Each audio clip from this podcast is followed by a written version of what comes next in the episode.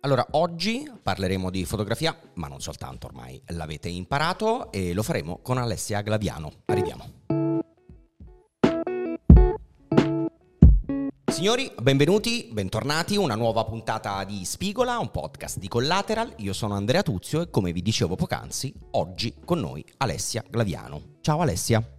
Ciao a te, grazie. Ma grazie a te di aver accettato il nostro invito. Per chi non lo sapesse, Alessia Glaviano è Head of Global di Photo Vogue, nonché figura di spicco del panorama della critica fotografica internazionale, ma scopriremo il suo percorso e quello che fa e tanto altro nel corso di questa chiacchierata. Allora, prima di tutto, benvenuta, grazie di aver accettato il nostro grazie invito. Grazie a voi. Come stai? Bene, direi. Mm, non hai appendici da mettere al bene? Cioè, stai benissimo così e basta? Non no, c'è qualcosa beh, che ti rompe le scatole? Sempre ci sono cose Vedi? che mi rompono le scatole, però mica le dico a voi. Eh certamente, ci mancherebbe, hai ragione. Così, come prima domanda, ma no, cioè bisogna... Verso la fine me le dirai allora. Vediamo. Ci proverò, almeno vediamo che cosa riusciamo a portare a casa. Tu sei una di quelle persone che è riuscita a fare della sua passione un lavoro diventando poi, come dicevamo, una delle figure di riferimento nel panorama della critica fotografica internazionale. Quello che vorrei che ci raccontassi in quest'ora è insieme il percorso che ti uh-huh. ha mhm. portato a diventarlo. Quindi partiamo dalle basi. Qual è stato il tuo approccio alla fotografia?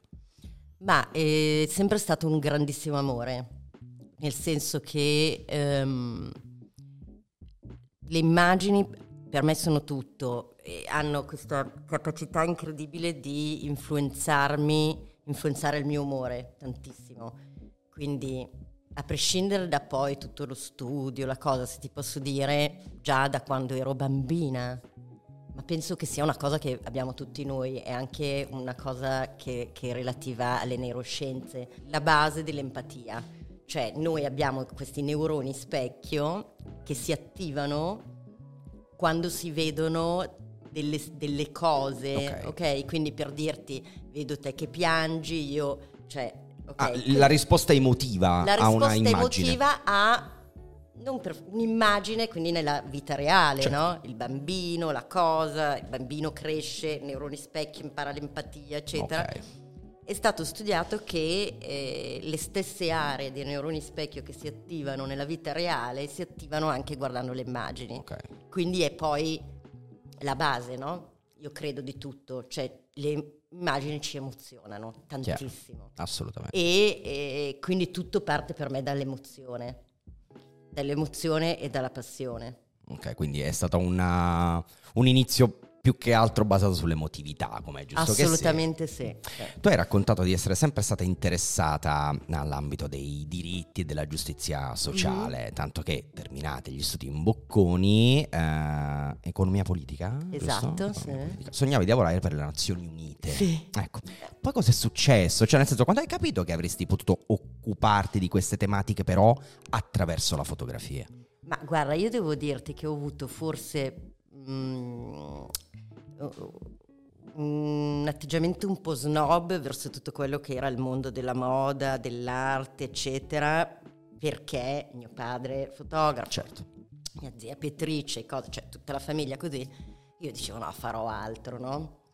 Quindi è sempre stato un po' anche quella cosa lì di no, io faccio un'altra cosa. Chiaro, quasi e, di, quasi di eh, contrasto. Ma no? sì, come fanno sì, ribelle, classico Dopodiché, ehm, quando mi sono laureata, sono rimasta. Eh, ho scritto un paio di paper per l'università e poi mi sono anche resa conto che avevo una, una call per tutto quello che era anche il mondo estetico. Cioè la cosa e che mi fa piacere che tu ti dici sono riuscita a fare del mio lavoro una mia passione in un certo senso, dopodiché probabilmente mh, mm, mi ritengo fortunata anche se ho davvero lavorato tantissimo, certo. continuo a lavorare tantissimo, però mh, mm, sono riuscita a unire queste due cose che mi sono sempre interessate, cioè eh, l'amore incredibile per l'arte e per la fotografia, quindi per l'estetica, e una grande propensione per l'etica, cioè quindi io sin da bambina ero sempre quella che cercava di far fare pace alla gente, cioè per dirti nel, nel però... Certo. Eh, o che trovavo assolutamente eh, insopportabili le ingiustizie, E, um, ho sempre avuto un ego abbastanza importante, però ci ho lavorato sempre molto sul mio ego, cioè non ho mai fatto in modo che fosse il mio ego a dominare a guidare mm. le mie scelte.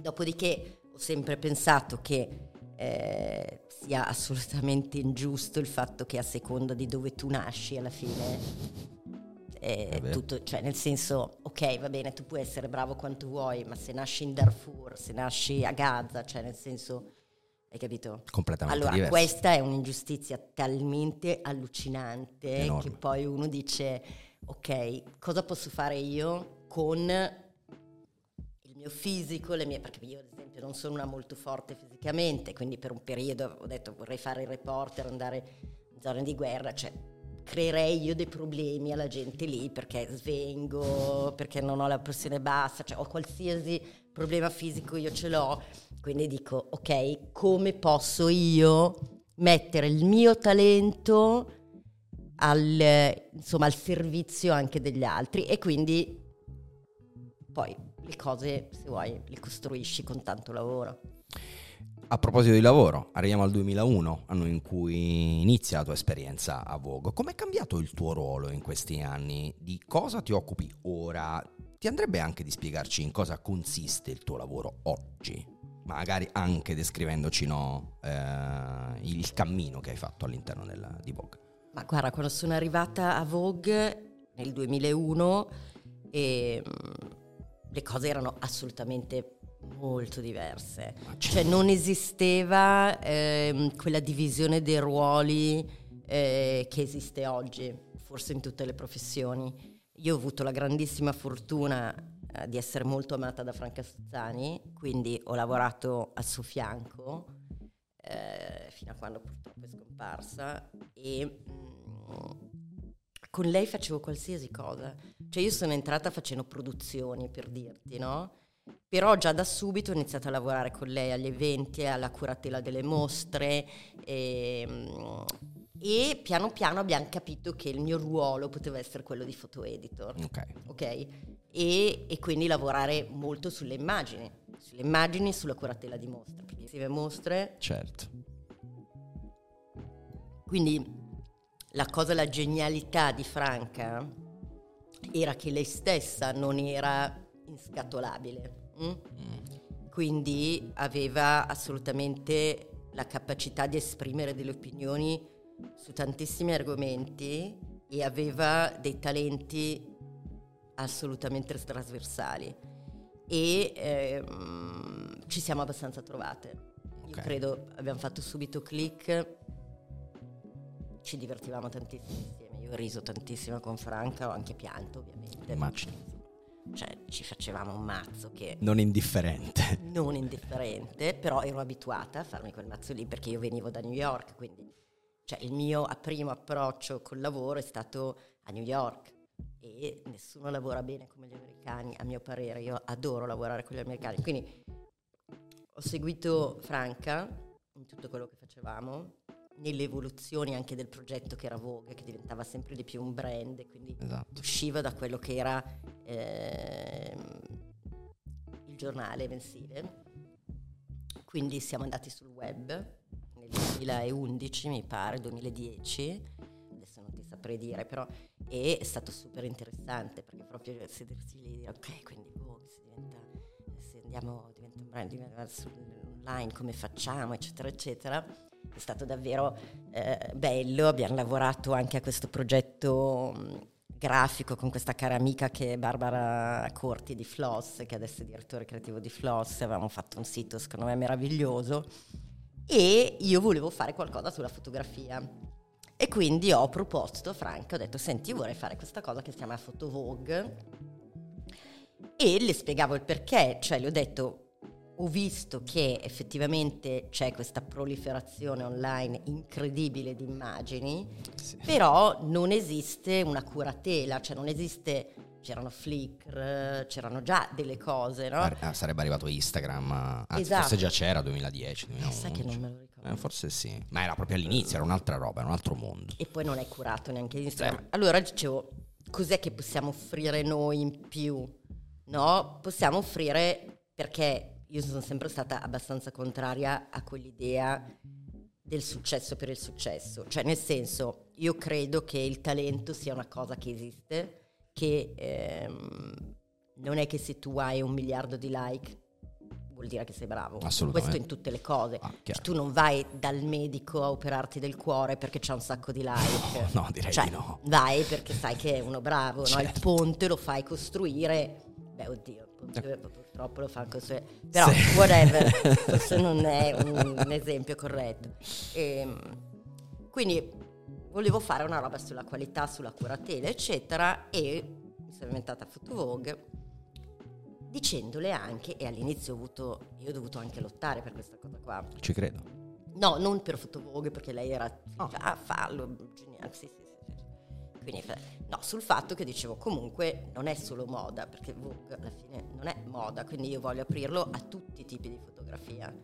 E mi ricordo, ok, va bene, poi un giorno mi chiama perché, sai, Photo Vogue funziona che ogni lunedì, all'epoca era aperto tutti i giorni, Sì. io lavoravo, io facevo Photo Vogue a Capodanno, facevo cioè la gente non mi sopportava perché io giravo con un iPad e a qualsiasi ora, essendo poi peraltro abbastanza una freak, quindi a me anche l'idea che potessi lavorare sempre 24 ore su 24 a me Era una cosa che ti piaceva. sì. eh, certo. E, mm, e mi ricordo che un, un giorno ho messo come peak of the day questa foto di guerra di Sebastiano Tomada eh, dell'Afghanistan e Franca tipo vede questa foto, mi chiama, fa cosa stai facendo? Aia. Sei pazza.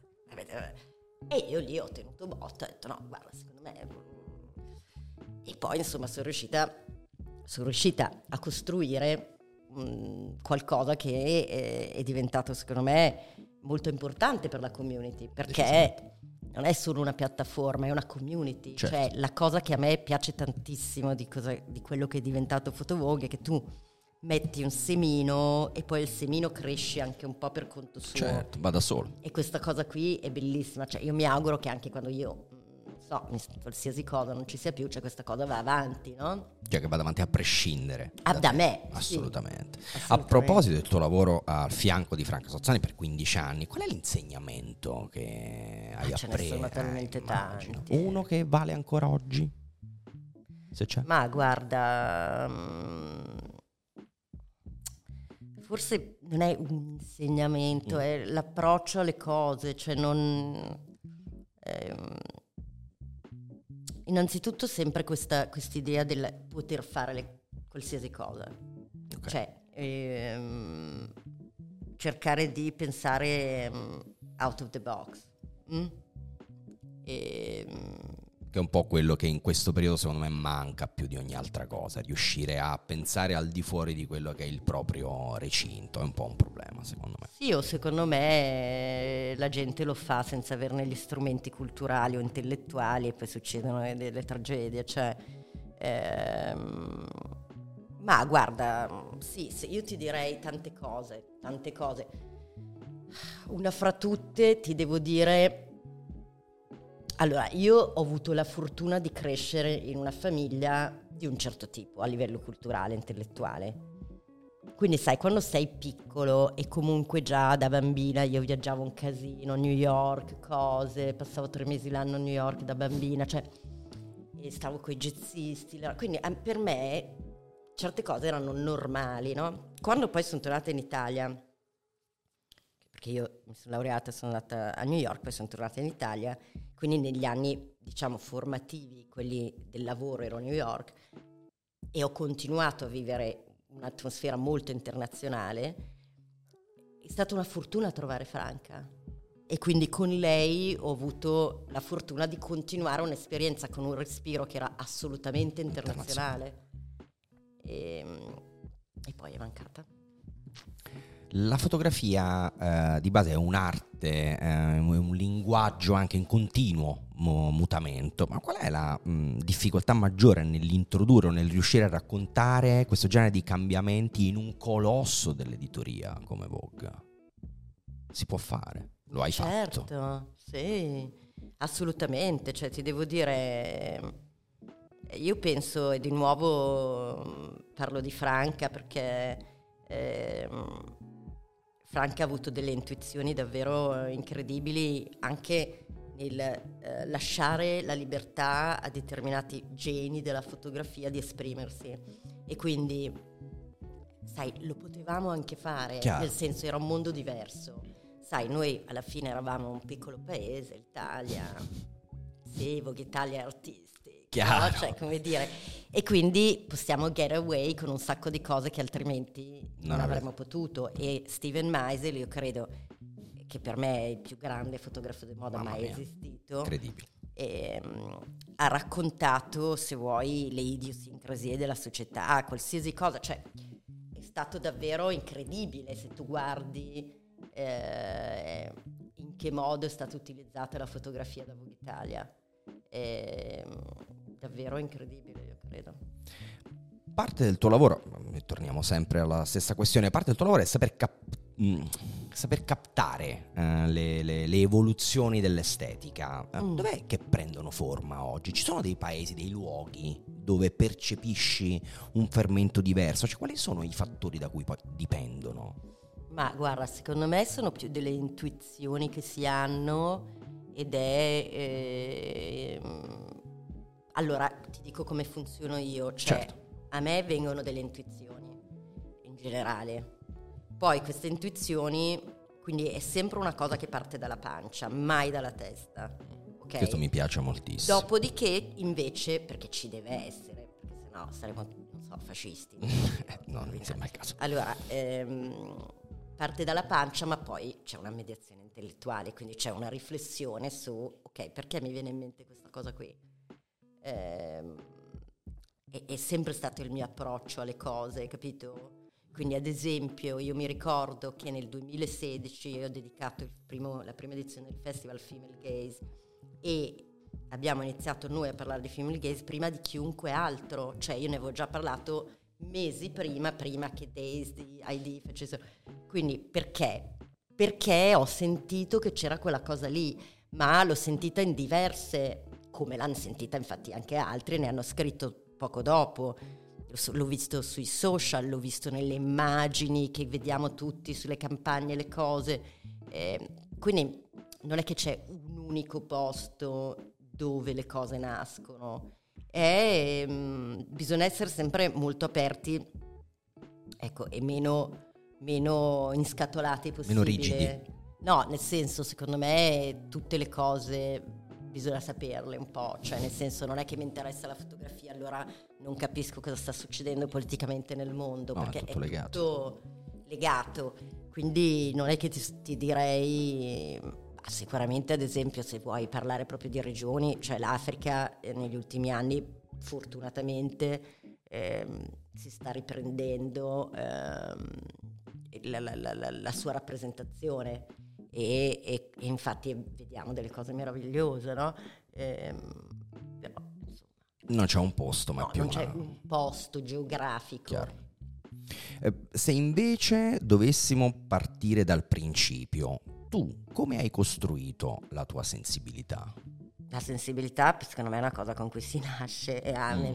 Dopodiché io sono una secchiona pazzesca, quindi Quindi l'hai costruita. l'ho costruita nel senso che eh, io ho 53 anni e eh, non esisteva l'internet, quindi, l'internet, quindi passavo delle giornate negli archivi, cioè tipo a New York io andavo all'archivio della Condenaste, mi studiavo tutte le cose e qui andavo da Milano Libro, andavo alla Fondazione Sozzani, mi guardavo tutti i libri, qualsiasi mostra, qualsiasi libro, poi mi interessa molto la filosofia, quindi ho letto tutti i testi possibili e immaginabili che fossero anche vagamente related all'immagine. ehm, insomma, L'hai costruita con lo studio, quindi anche.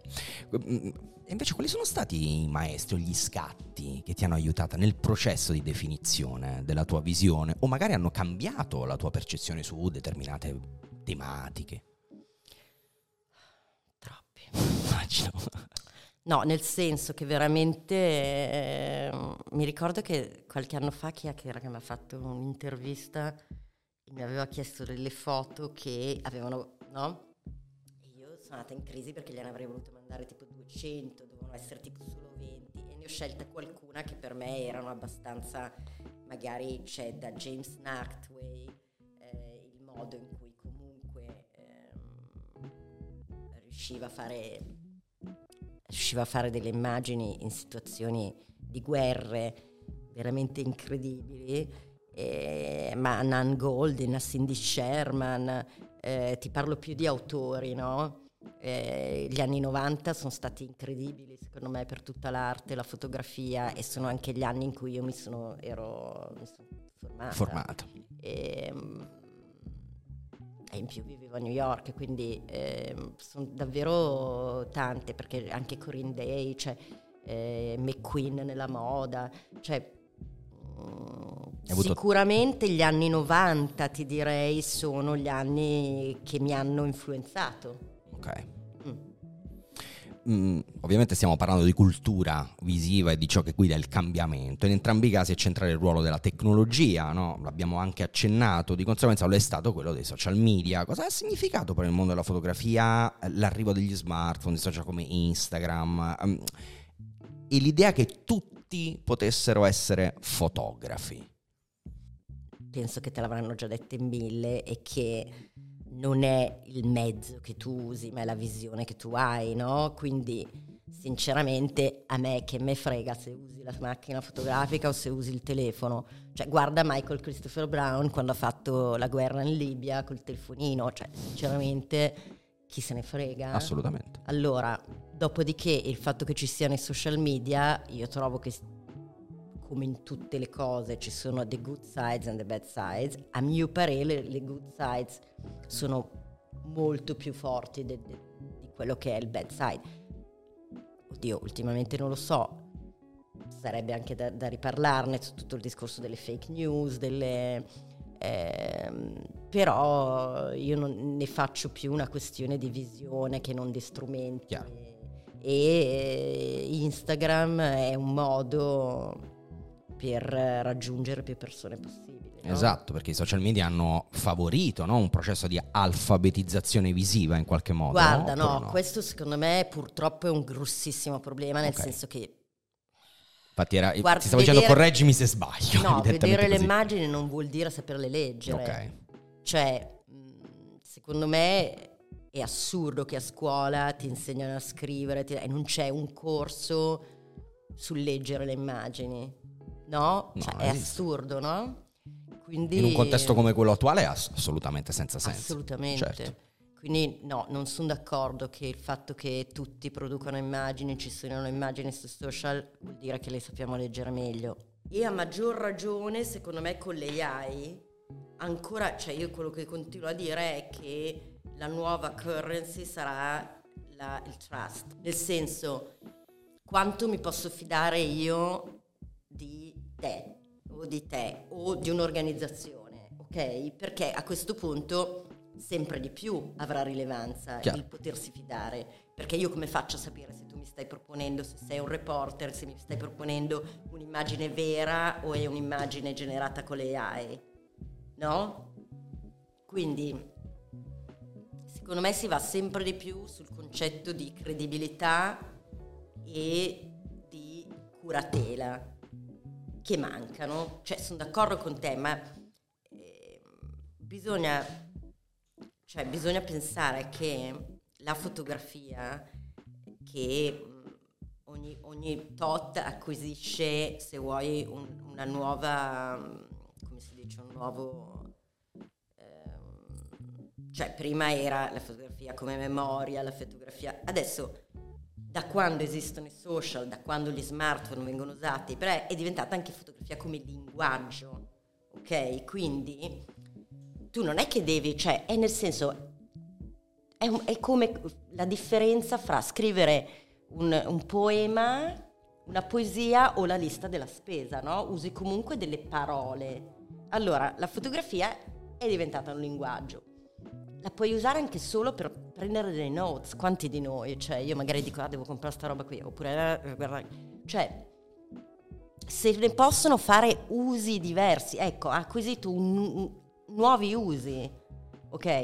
E non è che una cosa però sostituisce, eh, l'altra. sostituisce l'altra, sono usi che coesistono semplicemente c'è uno scroll infinito di una cosa che è una nota, una cosa della spesa, una cosa che è una E, una cosa che invece è una fotografia come fotografia come memoria, fotografia come... capito? Certo, ma mh, mm, c'è una domanda della, della community eh, mm. che ti rivolgiamo. Mm, abbiamo parlato di emotività principalmente. C'è un'emozione, una sensazione che ti capita di provare solo davanti a progetti che poi risultano in un certo qual modo validi, cioè una sorta di sesto senso emotivo. Certo, assolutamente sì. Cioè, è, il... è l'intelligenza emotiva. Non so se intelligenza, Secondo però sì. sì, sì, cioè assolutamente sì, io mi accorgo, cioè a volte è incredibile, no? Come uno dice, ok, ho visto quasi tutto, eh, no? Perché c'è sempre qualcuno che ti mostra le cose dal suo punto di vista che magari è completamente diverso dal tuo e lo vedi anche quando è in uh, semplicemente un germoglio, lo vedi quando c'è questo grande talento okay. ed è bellissimo. Sì. Ma cosa significa passare in rassegna un volume di fotografie così ampio ogni giorno? Cioè quanto tempo impieghi per capire se una foto è in linea con quello che stai cercando? Cioè, nel senso, a parte che sono abbastanza, come ti dicevo, ho una, un occhio allenatissimo posso vedere migliaia di foto in un giorno. Certo, chiaramente. E oltre, dopo oltre vent'anni di esperienza, come è cambiato quello che ricerchi nelle fotografie o nei progetti in generale? Se è cambiato qualcosa? Ma sai, eh, bisogna sempre capire per chi stai cercando e per che cosa stai cercando. Cioè, nel senso, mh, mm, una cosa è se stai cercando per Italia, per una roba, è una cosa è se stai cercando perché vuoi capire i nuovi talenti della fotografia. Cioè, non, è, non esiste un unico modo, certo. no? Il festival eh, nasce con l'idea di dare visibilità ad artisti emergenti insieme a questi artisti emergenti ci piace anche eh, che ci siano artisti più noti, perché è bello che ci sia un dialogo Chiaro. fra eh, artisti noti e meno noti. Sicuramente eh, quello che mi guida sempre sono le emozioni, anche qui. Cioè, raramente io penso, a meno che non mi succeda qualcosa che sbatto la testa, voi vedrete dei progetti che non ti comunicano niente, cioè che sono magari molto belli, però sono freddi. Okay. Ecco, quella roba lì non è molto nelle mie corde, la freddezza. Quindi di sicuro eh, quello che mi guida è cercare di ehm, anche cambiare, se vuoi, quello che è stato per troppi anni una, una rappresentazione del mondo abbastanza monodirezionale, che era quella occidentale eh, fatta da uomini bianchi, eh, eterosessuali, cioè nel senso il mondo è molto più bello ed è molto più vario di così.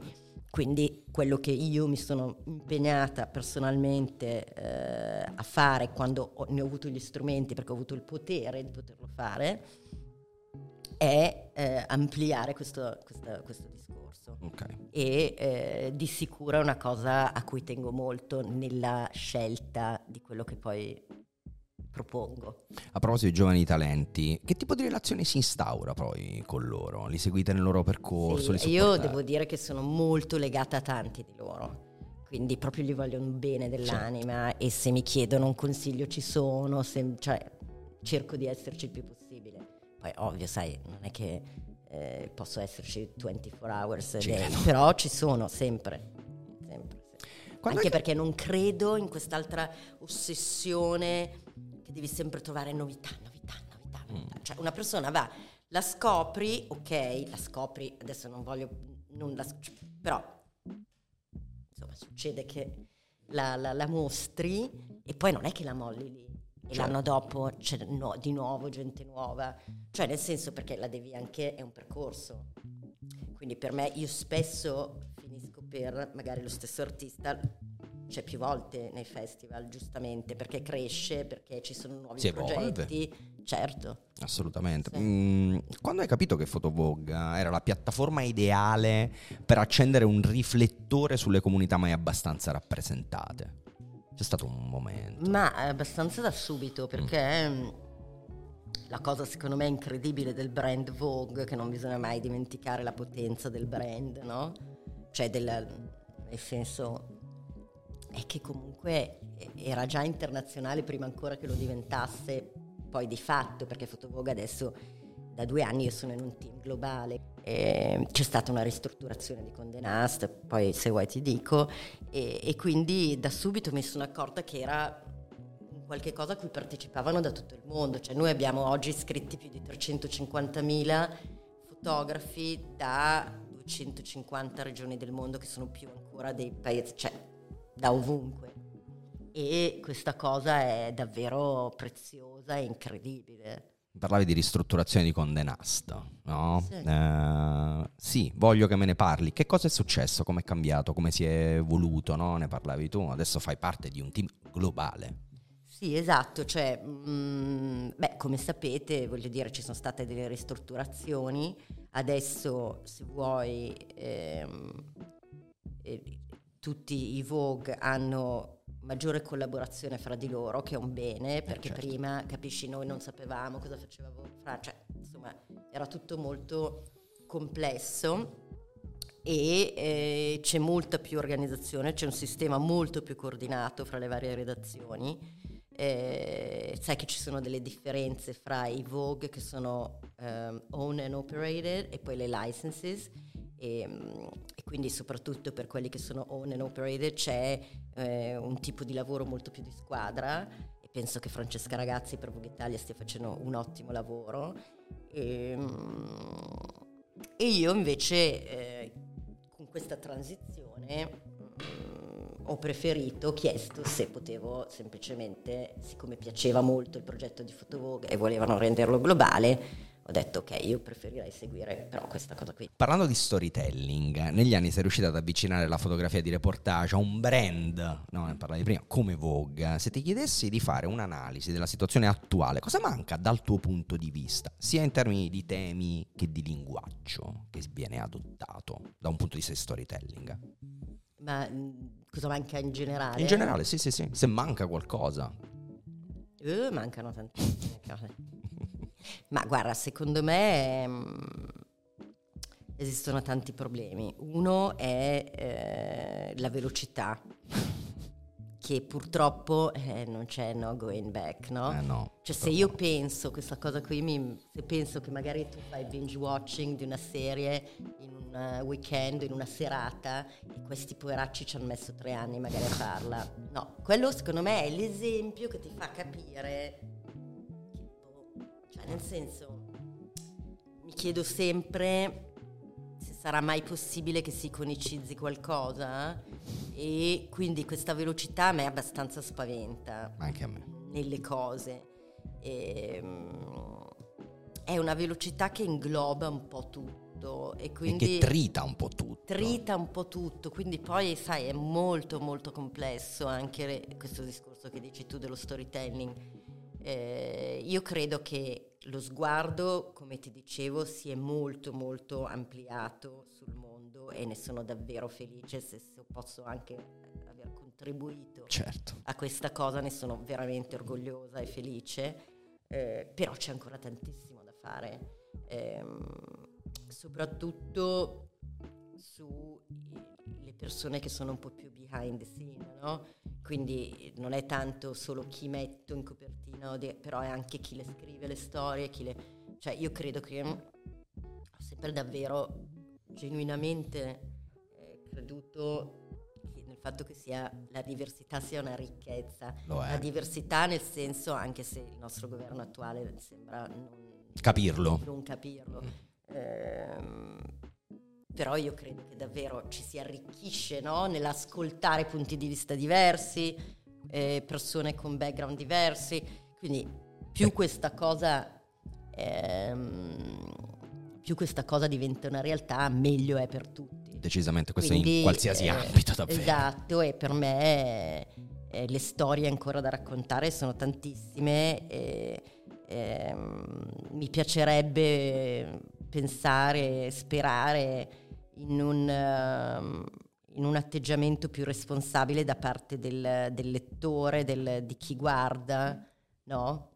nel cercare magari di dedicare il tempo necessario. necessario o giusto, mi verrebbe da dire, però non giusto. So, eh, no, giusto eh, insomma è un po' morale. No, no, no, certo, lo capisco. Però il tempo che insomma, cioè magari leggete i testi. no, perché nel senso, a me a volte mi, io guardo le spalle larghe, prendo insulti di tutti i generi, mi va benissimo. Però leggete i testi prima di insultarmi, cose, perché non potete dire cioè attaccarmi per una cosa che non esiste perché se tu leggi un testo dove io spiego una roba il punto di vista è completamente diverso. Ecco, questo succede sempre. Non faccio sempre. fatica a crederci perché sempre, succede. Perché nessuno, ma neanche si leggono le caption. No, cioè, zero. Quindi figurati un testo curatoriale di una mostra. Ma, cioè, uh. è possibile. Però a questo proposito, oggi le call di Photovogue sono aperte solo a fotografi, ma in futuro però so che c'è la volontà di aprire anche a videomaker, artisti ma digitali. Ma in realtà le open call sono già aperte okay. anche a videomaker e eh, le ultime open call erano aperte anche a progetti con AI perché il festival era... Um, dedicato proprio sì. alla, all'intelligenza artificiale. Dopodiché ti dico, eh, continuerà a essere così, cioè facendo delle grandi distinzioni. Certo, Io certo. non metto la fotografia originale sullo piano, sono due cose separate, ok? Cioè non sto dicendo, però ehm, è, un, è, è, è un, se vuoi, realm che credo sia anche giusto andare a scoprire e a capire, capirne le potenzialità e i rischi e eh, cercare di mitigarli quei rischi lì. Non è che se metti la testa sotto la sabbia improvvisamente non esiste più l'intelligenza artificiale. Ma no, esiste eh, come? Esatto, quindi parliamone. Cioè. Mm, nel 2016 mm, tu decidi di trasformare Photovogue da piattaforma di talenti emergenti mm-hmm. a realtà fisica tangibile no? attraverso il festival Photovogue Festival.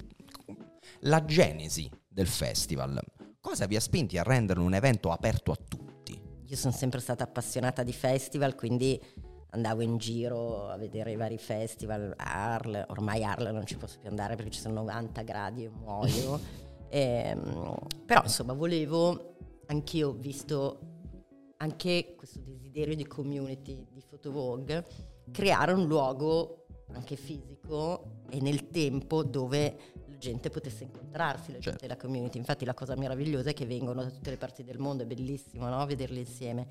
E, ehm, e, quindi è per questo che ho pensato al festival e sinceramente eh, so anche com'è difficile per questi ragazzi, ragazzi e non ragazzi, perché poi il talento e la passione non hanno età, e, ehm, finanziare i propri progetti, anche solo finanziarsi il viaggio, ma figurati se, cioè, fin quando potrò fare delle cose, magari mi licenzieranno, poi sicuramente, perché di sicuro io non porto soldi alla Candelast, però insomma. Porti molto molto altro, forse qualcosa di un po' più uh, importante. Eh, ogni anno individuato un tema, no? come Phil Rouge, tutti i progetti in mostra. Come viene concepito il tema? Cioè, quali sono le domande che vi ponete? No, allora di nuovo um, eh, è una roba di intuito. Guarda, ogni, ogni anno eh, queste, idee, queste idee che mi vengono, mi vengono perché mi vengono delle intuizioni e poi magari ne parlo col mio circolo più stretto. Chiaro. Possono essere di solito Chiara, no?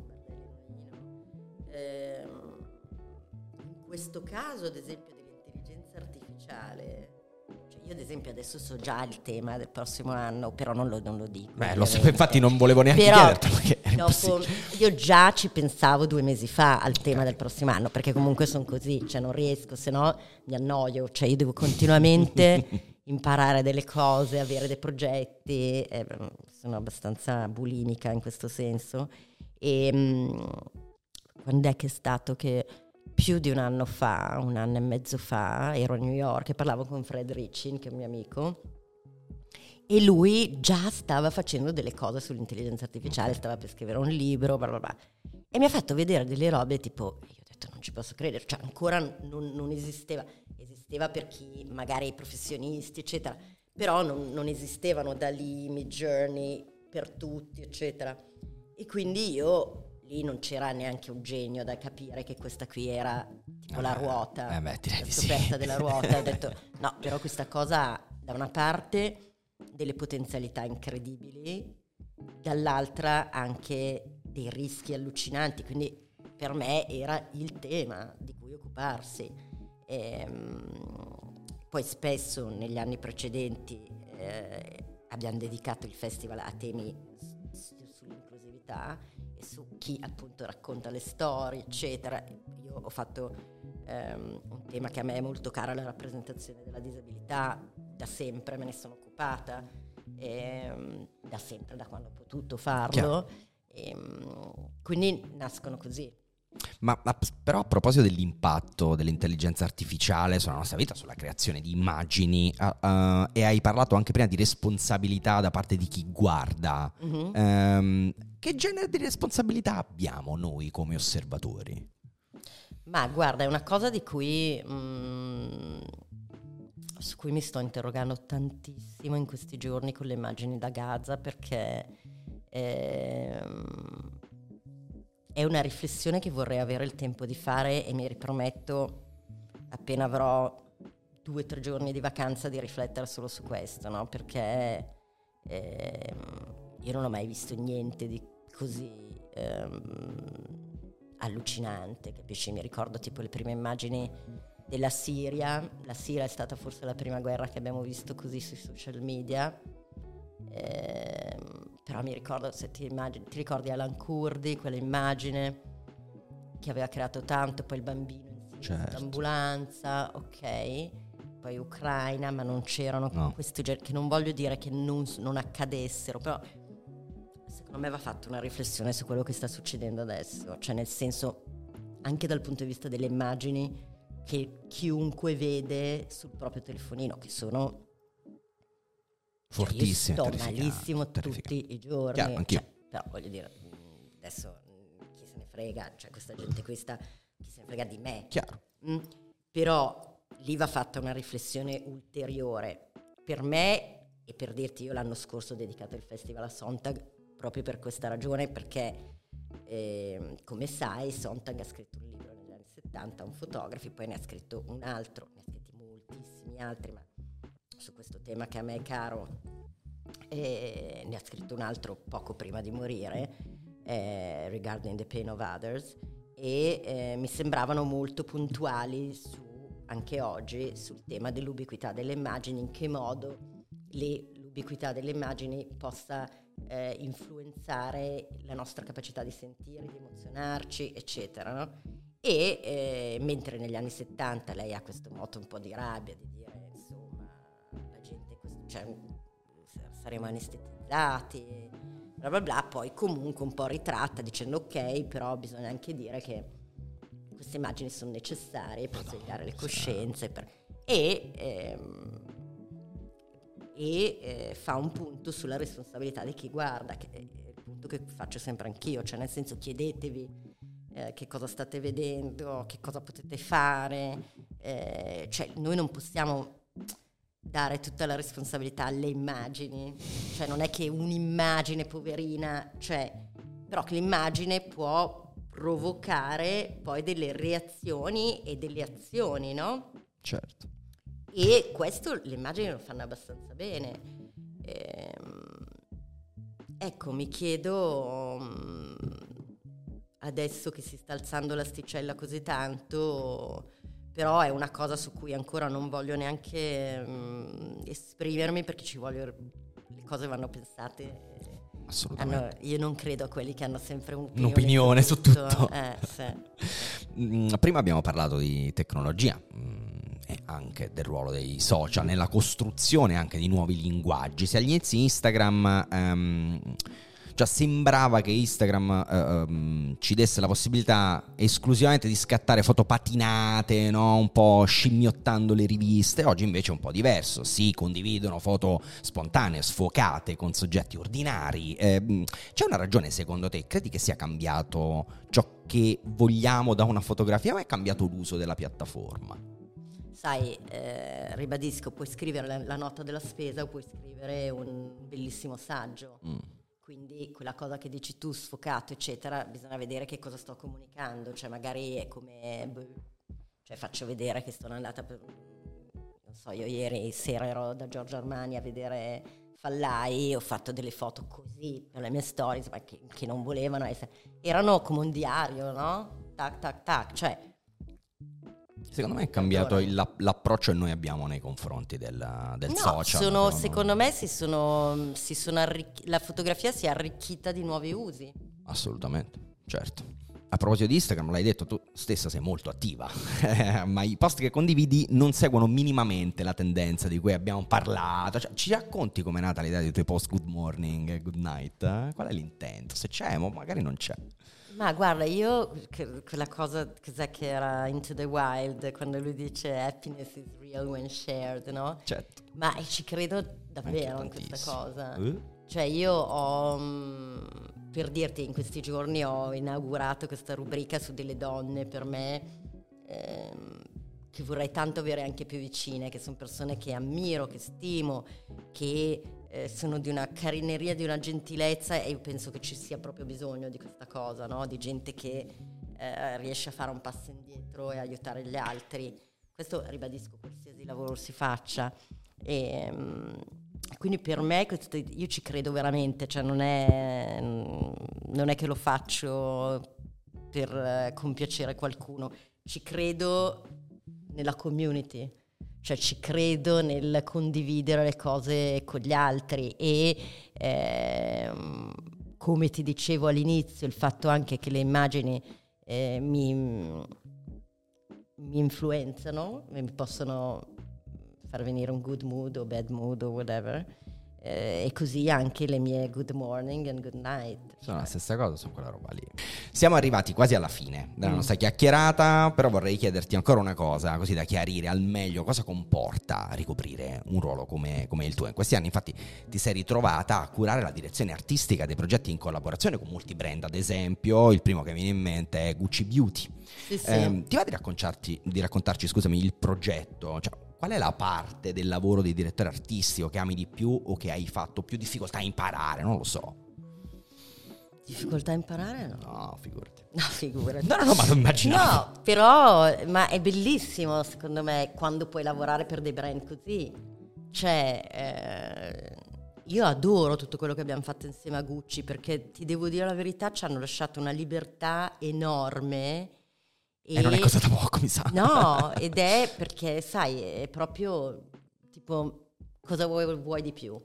Cioè, nel senso, veramente quasi carte blanche, ovviamente con un intervento loro, delle cose che hanno condiviso tutto, eccetera, però se pensi che io sono riuscita a fare un lavoro con eh, una modella con la sindrome di Down, scattata da un fotografo che anche lui ha una disabilità, cioè, e questo lavoro con la Ellie che poi è diventato virale ed è sì. andato ovunque, eh, direi incredibile no? che un brand ti faccia fare e che, che appoggi e cioè. che sia...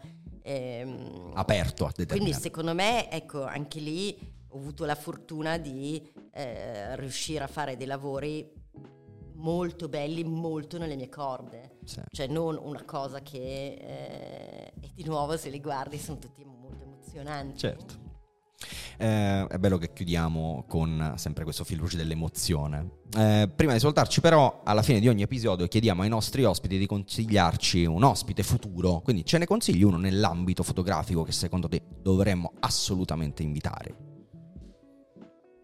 Ma mi viene in mente un, un miglior amico che è Ferdinando Verderi, che è un genio, però non è mai a Milano, quindi la difficile. vedo difficile. Eh, assolutamente sì, eh, ce ne sono un po' che potrei consigliarti. Eh, perché non invitate Chiara Bardelli Nonino? Pro- ecco qui, Hai ti visto? hanno risposto da fuori onda, verrà qui. Perfetto.